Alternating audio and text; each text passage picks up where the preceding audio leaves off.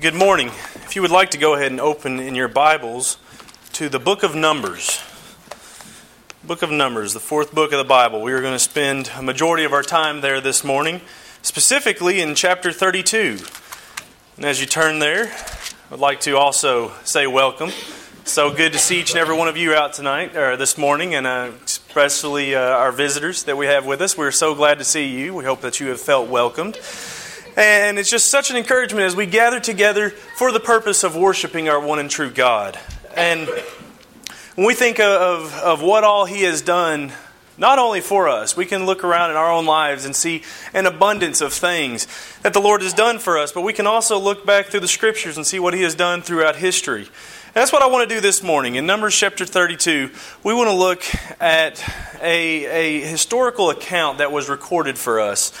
Um, between the between the time of leaving Egypt and, and making their way and, and settling after their conquest of the promised land, we see a, a conversation that goes on between the tribes of Reuben and the tribe of Gad. And we also see their, the response that Moses gives them in this time. And that's what I want to take a, a moment to look at this morning. the first thing that I want to do is just to turn here and, and read in the first five verses uh, we're really going to see just lined out exactly what was going on in these two tribes' minds, what they, uh, what, where they were at uh, personally at that time. Uh, in chapter 32 and verse 1, we read Now the children of Reuben and the children of Gad had a very great multitude of livestock. And when they saw the land of Jazer and the land of Gilead, that indeed that region was a place for livestock. The children of Gad and the children of Reuben came and spoke to Moses, to Eleazar the priest, and to the leaders of the congregation, saying, Ataroth, Dibon, Jazer, Nimrah, Heshbon, Elealeh, Shebam, Nebo, and Beon. The country which the Lord defeated before the congregation of Israel is a land for livestock, and your servants have livestock. Therefore they said, If we have found favor in your sight, let this land be given to your servants as a possession. Do not take us over the Jordan. Now, this land that they're talking about to this day is still considered a land that is suitable for livestock. In fact, this land that's is to the east of the Jordan, we, we see that even today, sheep farmers and, and cattle farmers, they try to get their, their animals in this land because it's very abundant uh, for what is needed to be raising livestock. And we see that the two tribes here, they, they're looking around, they're saying, This is beneficial to us. Look, we have livestock. We have lots of livestock, and this land is so good. We want to stay right here. I know God has promised us this land, and there's more to be done, but we are happy with what we have, and we want to set down right here and, and, and set up shop. And this idea, it, it, it makes sense to us on, on a physical level. We look around and we say, okay, well, that is what suited them best. That met their strengths. Their strengths of raising, raising livestock were facilitated in this good land. But we see uh, later on in, in chapter or in verse six how Moses responds to this. And, and the title of our, of our sermon this morning is found in chapter six. And Moses said to the children of Gad and to the children of Reuben, "Shall your brethren go to war while you sit here?" Shall your brethren go to war while you sit here? He goes on in verse 7 Now, why will you discourage the heart of the children of Israel from going over into the land which the Lord has given them? Thus your fathers did when I sent them away from Kadesh Barnea to see the land. For when they went up to the valley of Eshcol and they saw the land, they discouraged the heart of the children of Israel, so that they did not go into the land which the Lord had given them. And so the Lord's anger was aroused on that day, and he swore an oath, saying, Surely None of the men who came up from Egypt, from 20 years old and above, shall see the land that which I swore to Abraham, Isaac, and Jacob, because they have not wholly followed me, except Caleb, the son of Jesh, uh, Jephunneh, and the Kenizzite, and Joshua, the son of Nun, for they have wholly followed the Lord. So the Lord's anger was aroused against Israel, and he made them wander in the wilderness 40 years, until all the generation that had done evil in, in the sight of the Lord was gone. And look, you have arisen in your father's place, a brood of sinful men, to increase still more the fierce anger of the Lord against Israel. For if you turn away from following him, he will once again leave them in the wilderness, and you will destroy all these people. Now, I, when you read this, it's kind of a, a a fiery rebuke that we see from Moses. But in a sense, I think he's truly asking them Have you thought out what you're saying? Have you really stepped down and thought about this? Yes, this land looks good. This land, it, meets your needs. But have you thought about your other brethren whenever you have thought about this land and how good it is for you? And he makes that statement there Shall your brethren go to war while you sit here? he's really saying to them, uh, uh, shall they be at, uh, shall you all be at ease while the rest of your brethren go off to fight? Have you thought about them? Was it, was it not with your brother's help that this land that you're talking about is even available? You know, they had been fighting up to this point, and they had not done the fighting on their own. They had all worked together to get to where they were. So we see that he, Moses, he viewed their request in, in kind of a negative light. He looked at it and said in, in verse 7, This is going to discourage your brethren. And, and not only that, he compares them to the ten spies, their, their own fathers. He says, Do you not remember that we went through this once before? We were at this point before. And, and we sent the spies in, your own fathers. We sent in and they came back and said, I don't think we can do this. And they discouraged the children of Israel into going in. And do you not remember the consequences of that? That's the years that we spent in the wilderness, how all of them passed away. He, he was directly making a, a comparison to them. And then going on in verse 14, saying, You are a brood of sinful men. You will increase God's anger against us. And in essence, you will destroy this people. So in verses 16, we see uh, an agreement. Verses 16 through 19, we see that the, the children of the tribe of, of Reuben and Gad, they, they uh, have come to an agreement with Moses. Then they came near to him and said, We will build sheepfolds here for our livestock and cities for our little ones. But we ourselves will be armed, ready to go before the children of Israel until we have brought them to their place and our little ones will dwell in the fortified cities because of the inhabitants of the land. We will not return to our homes until every one of them. excuse me. We will not re, uh, we will not return to our homes until every one of the children of Israel has received his inheritance, for we will not inherit with them on the other side of the Jordan and beyond, because our inheritance has fallen to us on this eastern side of the Jordan. So what they're saying is, okay, we see your point. Point taken. So here's what we will do we will, we will provide for our families, for our livestock. We will get that set up, and then we will go with you. We will do the work that, that God has called for us all to do, and, and we will be content with helping you all to get your inheritance, but we still request our inheritance be over here in this Transjordan area. And Moses responds to that with an agreement, but also with a warning. In verses 20 through 23, then Moses said to them, if you do this thing, if you arm yourselves before the Lord for war, and all your armed men cross over the Jordan before the Lord until he has driven out his enemies from before him, and the land is subdued before the Lord, then afterward you may return and be blameless before the Lord and before Israel, and this land shall be your possession there uh, before the Lord.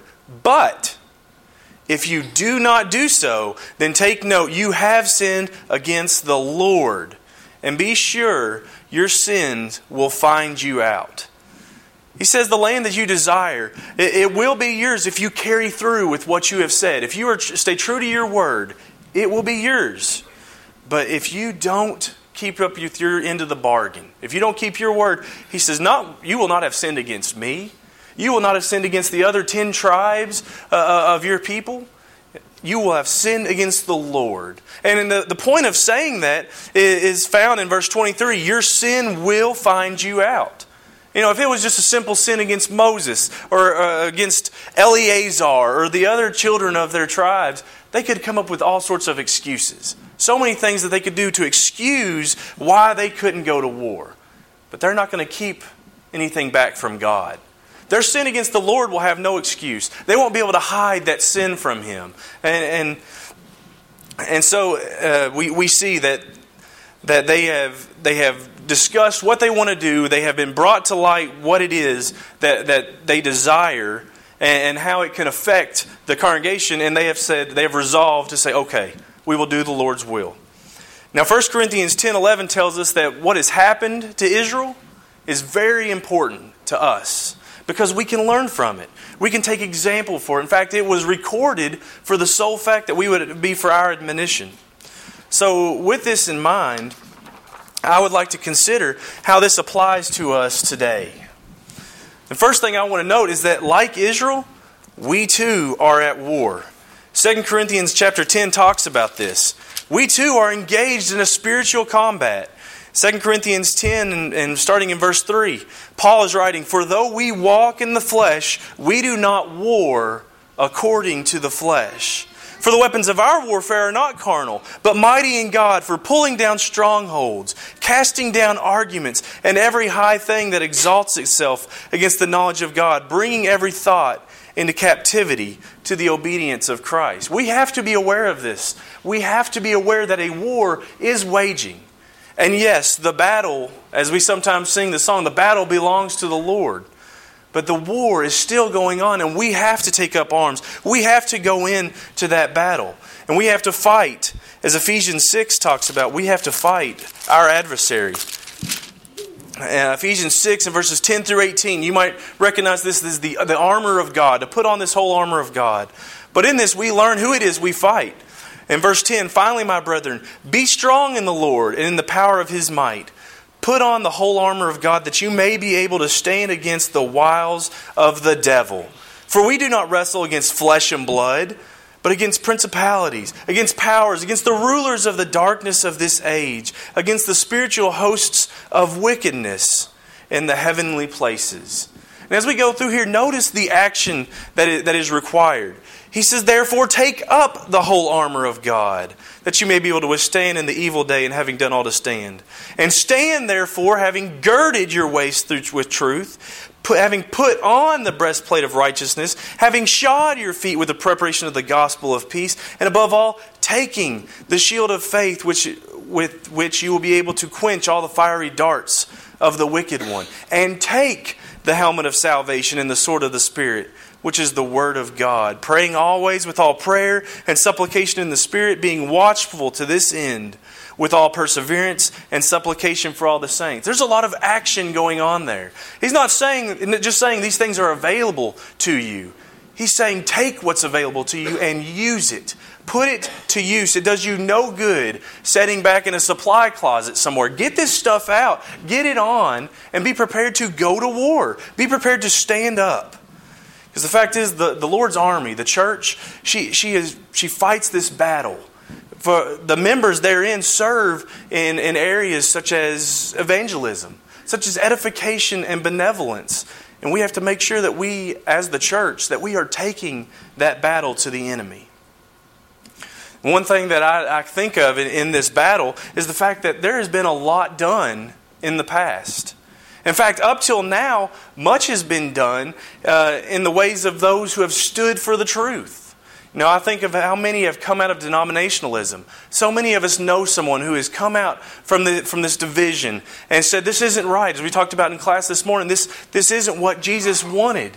This isn't this divided nature that we have. He, he desired unity. And so they have come out and said, We will we will recognize that there is only one true God, and there is only one true way to please Him. But we also think of those who have stood firm against innovations that, that would have led to apostasy. When we think of instrumental music and, and, and sponsoring churches, we see we can go all the way back to, to in the first century uh, when, when people were saying one bishop can, can rule one congregation. And let's not stop there. One bishop can rule several congregations. They can all be under the authority. And we can see how men were willing to, to even go to death, to stand up and say, no, this is not what God has, has asked for us to do. This is not how Jesus wanted the church that he established to be run. And because of men who are willing, men and women who are willing to stand up and to fight for the truth in the past, Today, we have the possibility to know the truth of God and to know the gospel of Jesus Christ, a gospel that's not perverted, that's not changed. We have the ability to worship God in spirit and in truth, and we have the ability to enjoy the blessings that we enjoy to this very day the blessings of the family that He has created. And sometimes when we think of that, it is so easy to kind of get complacent. Think there's so much that's been done in the past, so many things that people stood for that I, I don't have to worry about those things because they're not here anymore. But that's a dangerous idea to have because the fact is the war is still waging. The battle still rages right outside, even inside the doors of, this, of, of the congregation at times. And as 2 Corinthians 10 talked about, every thought must be brought ca- captive into Christ. We must bring every thought into sub, uh, subjugation. And Ephesians 6:11, we must continue to stand up against the wiles of the devil. So that's why it is so important for us to ask ourselves this question. Shall our brethren go to war while we sit here? Are we, by letting others do the work of the Lord's army, just content to sit back? Shall we just sit and enjoy the efforts that others have done, whether it be in the past or whether it's those who are laboring today, those who continue to fight to make it possible for us each to enjoy the blessings and, fellowship and worship in the Lord? And I submit to you this morning that if you are not active, if you are not actively involved in some phase of the Lord's work, that is exactly what you're doing. You're setting back as those around you are working. And we might be asking ourselves, well, what's the, what's the effect of that? Is that really that big a deal? Are, are, are we not still getting the work done? Well, in Numbers 32, Moses said the effect was the fact that it discouraged our brethren. It discourages the brethren, those who oftentimes, because they don't have help, have to carry the burden alone. And, and not, if that weren't enough, what happens a lot of times when someone is carrying this burden all by themselves, they get burned out. They get burned out and they start to give up. They start to, to be fatigued from the amount of stress that is on them, and, and they just turn away. Another thing that I think of is the fact that not only do we see discouragement, but we see a lack of involvement is sometimes just as bad, if not more detrimental, as active opposition, as actively fighting against. In Proverbs 18, uh, we, we see what this lack of involvement is, is uh, related to. Uh, it is used, a word that we don't use very often anymore, is being slothful. In Proverbs 18, in verse uh, excuse me, I'm in Psalms. In Proverbs 18 and verse 9, we see that, that the, the brother who is slothful, it says is he is a, a brother to the destroyer. In verse 9, he who is slothful in his work is a brother to him who him to him who is a great destroyer. Those who, who are slothful, who are not actively engaging, it's kind of like this idea that either you're with me or you're against me. In fact, that's exactly what Jesus was saying in Matthew. In Matthew chapter 20, he says those exact words, saying, He who is not with me is against me. He who does not gather with me scatters abroad. If you are not actively helping in the work of building up, then you are actively helping in the work of tearing down. And we need to consider that on the day of judgment, are we, how are we going to answer that question? Have you actively been helping and building up the church? Well, no. Well, then what were you doing? Well, I wasn't doing anything. Well, no, you were doing something. If you were not actively gathering, you were scattering. We kind of uh, maybe think of in the, in the Old West when, when we have the Oregon Trail now, a lot of uh, some of the younger folk, maybe when we hear Oregon Trail, you think of a video game. I know it's the first thing that comes to my mind. But, but the Oregon Trail was a time when people were trying to get to this greater land. There's more opportunity out west. And we're going through the wilderness to get there. And we see a lot of people taking everything they own and piling it up on a wagon, taking their families. And a lot of times they would get into a, a big convoy and they would take a horse or an ox, some sort of uh, beast that could pull this wagon and they would head out west.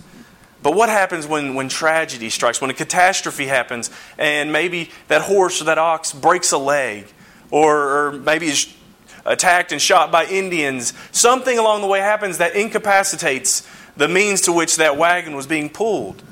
Well, we see that people have very few options in this situation. They can, they can go on foot and leave everything behind, but more than likely they're not going to get very far. They're going to starve to death, they're going to run into trials and, and pass away. But we see that more than likely what they would have to do is they're going to have to get out, and some of them are going to have to pull that wagon, and some are going to have to push, and they're going to have to work hard together to get that wagon to its destination. Now consider that while these people are all out pulling and pushing, you have one soul that's setting up on the wagon going, you know what, guys? If, if we just pulled and pushed a little bit harder, we'd get there quicker. Now, this sun's really hot and we haven't had water in so long. I'm getting thirsty. I don't know about you all. You all look like you're sweating a lot, so I imagine you're probably getting pretty thirsty too. I say we try a little bit harder to get to the goal.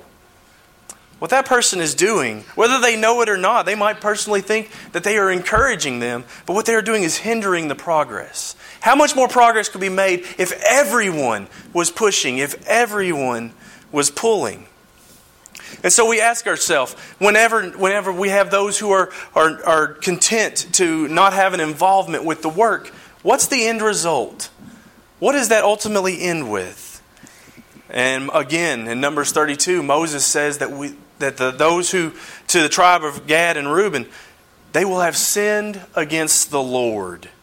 Because the fact is, for what one does, or for what one doesn't do for that matter for the church, it affects Christ. And I don't think anyone knew this better than the Apostle Paul. In Acts chapter 9, Paul really got a, a, a huge wake up call. In Acts chapter 9, in verses 1 through 5, when Paul was on the road to Damascus, it says, Then Saul, still breathing the threats and murder against the disciples of the Lord, went to the high priest and asked letters from him to the, synagogue, uh, to the synagogues of Damascus, so that if he found any who were of the way, that is, any who were Christians, whether men or women, he might bring them bound to Jerusalem. And as he journeyed, he came near Damascus, and suddenly a light shone around him from heaven, and he fell to the ground and heard a voice saying to him, Saul, Saul, why are you persecuting me? Why are you persecuting me? Now, was he truly persecuting Jesus? Was he truly persecuting the Christ? No. He was attacking those who are of the way, disciples of Christ. He was attacking men and women. Jesus wasn't even on the earth at this point. But what does Jesus say? No, no, you're not attacking them. You're not persecuting them. Why do you persecute me? And he said, Who are you, Lord? And Lord said, I am Jesus, whom you are persecuting. It is hard for you to kick against the goads. What we see is that at times we might be we might think, I'm not hurting anybody by by not coming to services. I'm not hurting anybody by being content to sit back and let everyone else do the work. I'm not hurting anybody by not spreading the gospel to those around. There's several people that are doing that. But what Christ says is no. If you're not doing the work, you're hurting me. You are hurting me. And yes, in 1 Corinthians, we see yet again that when we sin against the brethren, we sin directly against Christ. In verse 12, we read, But when you, when you thus sin against the brethren, you wound their weak conscience and you sin against Christ. We need to be thinking about that. That the actions that we take not only affect us, not only affect the brothers and sisters around us who are, are struggling and working hard, but they directly affect Christ. And then we need to remember still Moses' words Be sure our sin will find us out. Be sure of that. It will come out in the growth of the congregation. Proper growth is possible, but only if all are doing their part. Ephesians 4, we, we've kind of leaned on this verse quite a bit here over the past several months. Ephesians 4 and verse 15. But speaking the truth in love may grow up in all things unto him who is the head Christ from whom the whole body, joined and knit together by what every joint supplies, according to the effective working by which every part does its share, causes growth of the body and for the edifying of itself in love. Now, you might possibly be thinking, but but I'm really not that big a part of the body. Yes, I understand that every part's needed, but I'm not that big a part. You know, I might look around and say, I'm not a, I'm not a bicep, or maybe I'm not a quad. I can't do that heavy lifting. You know what? Maybe, maybe you're an elbow. You might think, well, what's an elbow do? And, I tried to sit back and think this, this weekend of, uh, about the elbow. And, you know, I'm not the greatest example uh, of a, a, muscle builder, if you will. And so maybe it'd be better if, if, Eric was up here. Maybe he's got some muscles. Maybe he's got some guns that he could show off. But you think of the muscles of the arm and how much work they can do. But think of that arm without the elbow. It just looked like this right here all day long. Walked around like this. And when I got hungry and I picked up that food, uh oh. How can I get that food to my mouth? Maybe I could hold it up and drop it. Maybe I can get a little bit of nourishment that way. But am I really going to be able to nourish myself without the elbow? Is the body really going to be able to grow without every member doing what part they can do? Growth may occur. It might. In fact, it probably will. But the fact is, with inactive members, it'll be stunted. What would that? What would we call that person with no elbow that walked around with this? We look at that person and say, "Well, that poor soul, they're handicapped." Would the church not be handicapped too if every part doesn't do its part? And the fact is, not only will we see this in the growth of the congregation, but when we think that our sins will be found out, that will come out on the day of judgment. And we will have to answer for our laziness. Jesus talked about this. He, he warned us, told us to be prepared for, for, for judgment, especially in regards to laziness. In Matthew 25, he gives us the parable of the talents. You remember the parable of the talents? In verses in chapter 25 verse 24, it talks about after so many had been given, one man was given 5 talents. He was given much. Another man was given 2. And then the uh, third man was just given a single talent. And we see in, in the chapter that the, the five talent man came back and he said, Look, I turned your five talents into 10 talents. I, I worked and I, and I was able to, to double your, your pro, uh, what you had given me. And the two talent man said, Look, I, I brought to you the, um, the two talents, and look, I've brought you two more. I was able to work and to double it. But in verse 24, uh, we read, Then he who had received the one talent and came and said, Lord, I know you to be a hard man, reaping where you have not sown, gathering where you have not scattered seed, and I was afraid and went and hid your talent in the ground. Look, there you have what is yours. Now, when we really stop and think about this man, he said, Look, I know that you expect something. I know you expect growth. You expect a return in your profits. But I was afraid that, that I wouldn't be able to give you that return that the five talent man gave you and that the two talent man gave you. And so I'm simply just giving back to you what you gave to me. Now, at first, at first light, you might think, well, at least he didn't lose anything.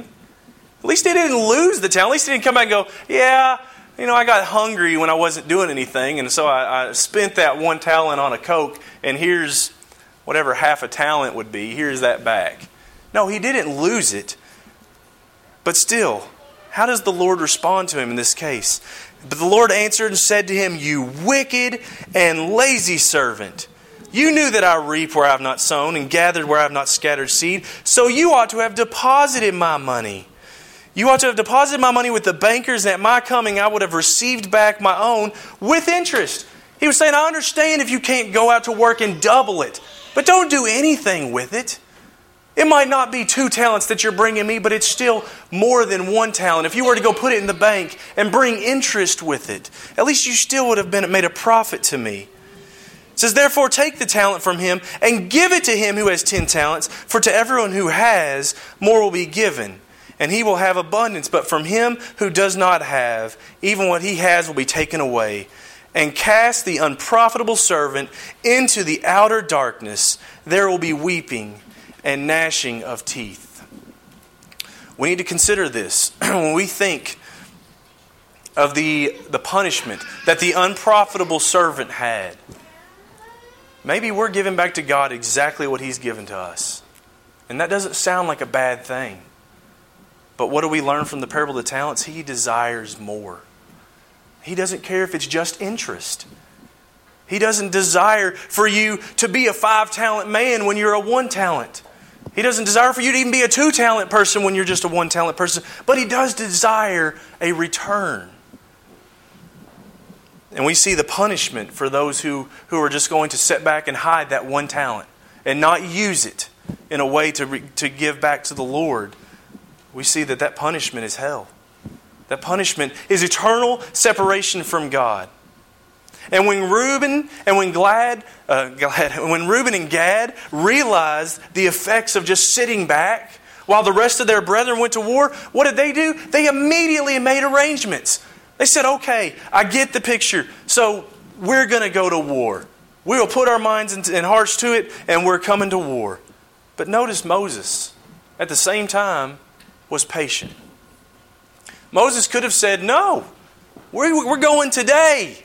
Today's when we're going to battle. Your family, your livestock, I don't know, tie them to a tree and then tell your kids to watch them. We're going into battle. That's not what Moses said. He said, Go do what you have to do. He was patient, and we need to be the same way uh, with those who, who are setting back, those who have become lax in their, in their contribution to the war that we are all facing. But we, every one of us must remember we are required to do our part. We are the Lord desires us to serve and not to just sit back while others work. So I want to ask you this evening, or this morning. I want to ask you, are you in the army of Christ? Are you in the army of Christ? And, and if not, are you or if you are, are you actively engaged in, in working in the service of that kingdom? Are you? Step back and really think about that. Am I just kind of holding on to my talent? Or am I actually working to help my brethren as they go into go journey towards the promised land? Am I helping them as they cross the Jordan and they go to battle? Am I going to be there with them? Am I standing by their side? Or am I just going to sit back and let them do all the fighting? And if you're not, if you haven't yet taken up that battle, my question for you is why not? Why are you waiting? There is nothing but joy and happiness on the other side of that cross waiting for you. And, and, as we talked about in class this morning, yes, sometimes that happiness doesn't always manifest itself in, a, in an outward way. That's why we call it joy. That's how that joy is always from, from deep within should be filling us because we know that Christ has washed away our sins. Christ has taken all the terrible things that we have done and has cut them off. If you desire to have that, if you desire to have that forgiveness of your sins, there is only one step that you must take, and that is to come to Christ. It goes through believing the Word and hearing the Word. You have heard it today. It goes through confessing not that you have sin in your life, but confessing that you have sin in your life and you believe that Jesus is the Son of God and He has the ability through His death to wash that sin away. Not just for those who have not yet been baptized, for those who have joined in the service. Are you still coming? Or have you sat down Transjordan? Have you sat down east of the Jordan and said, I'm content right here? I hope you will consider on these things as we stand and sing number 300.